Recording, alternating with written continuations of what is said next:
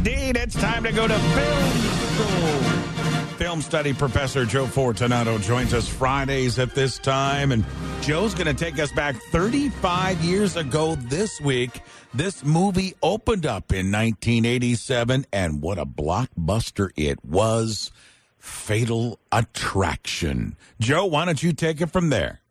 Well, good morning, Ray. Good morning, everybody. And yeah, today we are uh, celebrating, uh, if that's the right word, the uh, 35th anniversary of Fatal Attraction, starring Michael Douglas, Glenn Close, Anne Archer, uh, directed by Adrian Lyne.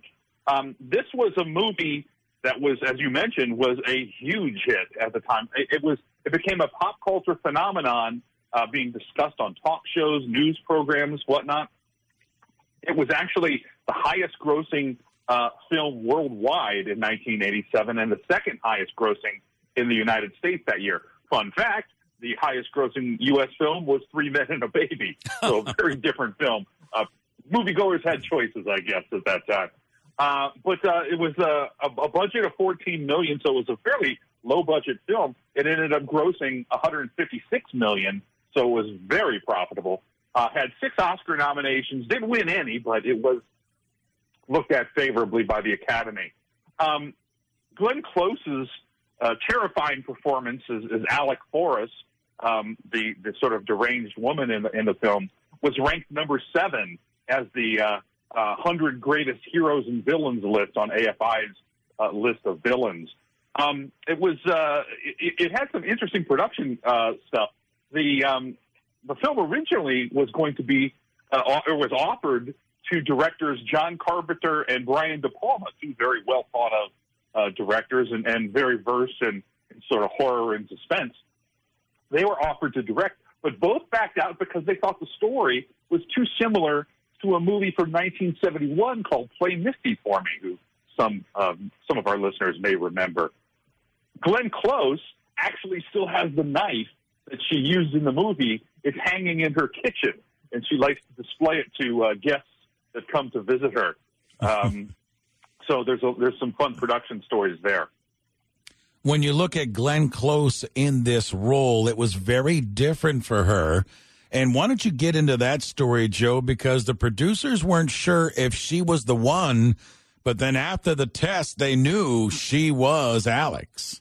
Yeah, and and I'll get into casting here in just a second. But one thing that Glenn Close said um, in in more recent times was that if she had really thought about it, she might not have played the character because she was um, she was kind of fearful that the film's popularity might contribute to uh, mental health stigma, and so she kind of kind of worried about that. So she might have rethought it at the time, but um, she she ended up playing the role and playing it wonderfully.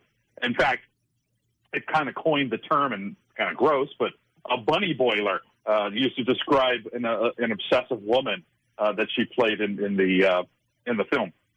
Some of, in fact, the original ending had her character Alex committing suicide, uh, and Dan, the the the, the uh, husband, being arrested for murder. And then it was changed because preview audiences didn't think that Alex was brought to justice.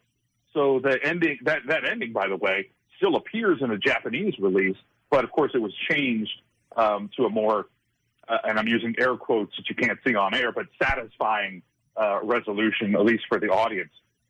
A number of people were supposed to, or were either auditioned or considered to play the role of Alex. Um, Kirstie Alley, who was under consideration for the role, actually provided a tape to the to the producers of a woman who'd been stalking her husband, uh, Parker Stevenson, at the time, uh, and and they kind of used some of that. And, and she didn't get the role, but they used some of that in the production.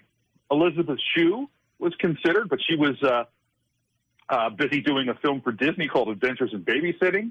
Sharon Stone mm. actually auditioned for the role, uh, but was passed over. Of course, she would later star famously with Michael Douglas in Basic Instinct. Sally Field was considered for the role, but turned it down because she didn't think her fans would accept her playing an antagonist. I kind of agree with her on that. I, I, hard to see Sally Field in that role. Yeah. This one is the one that surprised me the most, though. Gilda Radner from oh. Saturday Night Live auditioned for that role.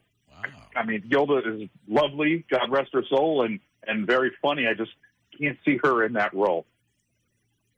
I agree. And Michael Douglas, this was a string you mentioned, basic instinct of playing these in these psychological thrillers, right? He had quite a string of playing with not only big leading ladies, but in these very typical roles in psychological thrillers. Yeah, he did. In fact, um, of course, he's you know still a star, but uh, he was a big star at the time. He was actually um, wasn't the first choice. Uh, there was other people considered. In fact, Superman Christopher Reeve turned down the role. Um, a number of other actors, uh, the list is too long to mention, were considered for the role before he ended up getting the part. But he was so busy at the time, he was also working on the film Wall Street, which was a big hit for him. Uh, he was, uh, and, and to avoid scheduling conflicts, he would have to alternate between each film during the week, which must have been a difficult thing for him to do as an actor.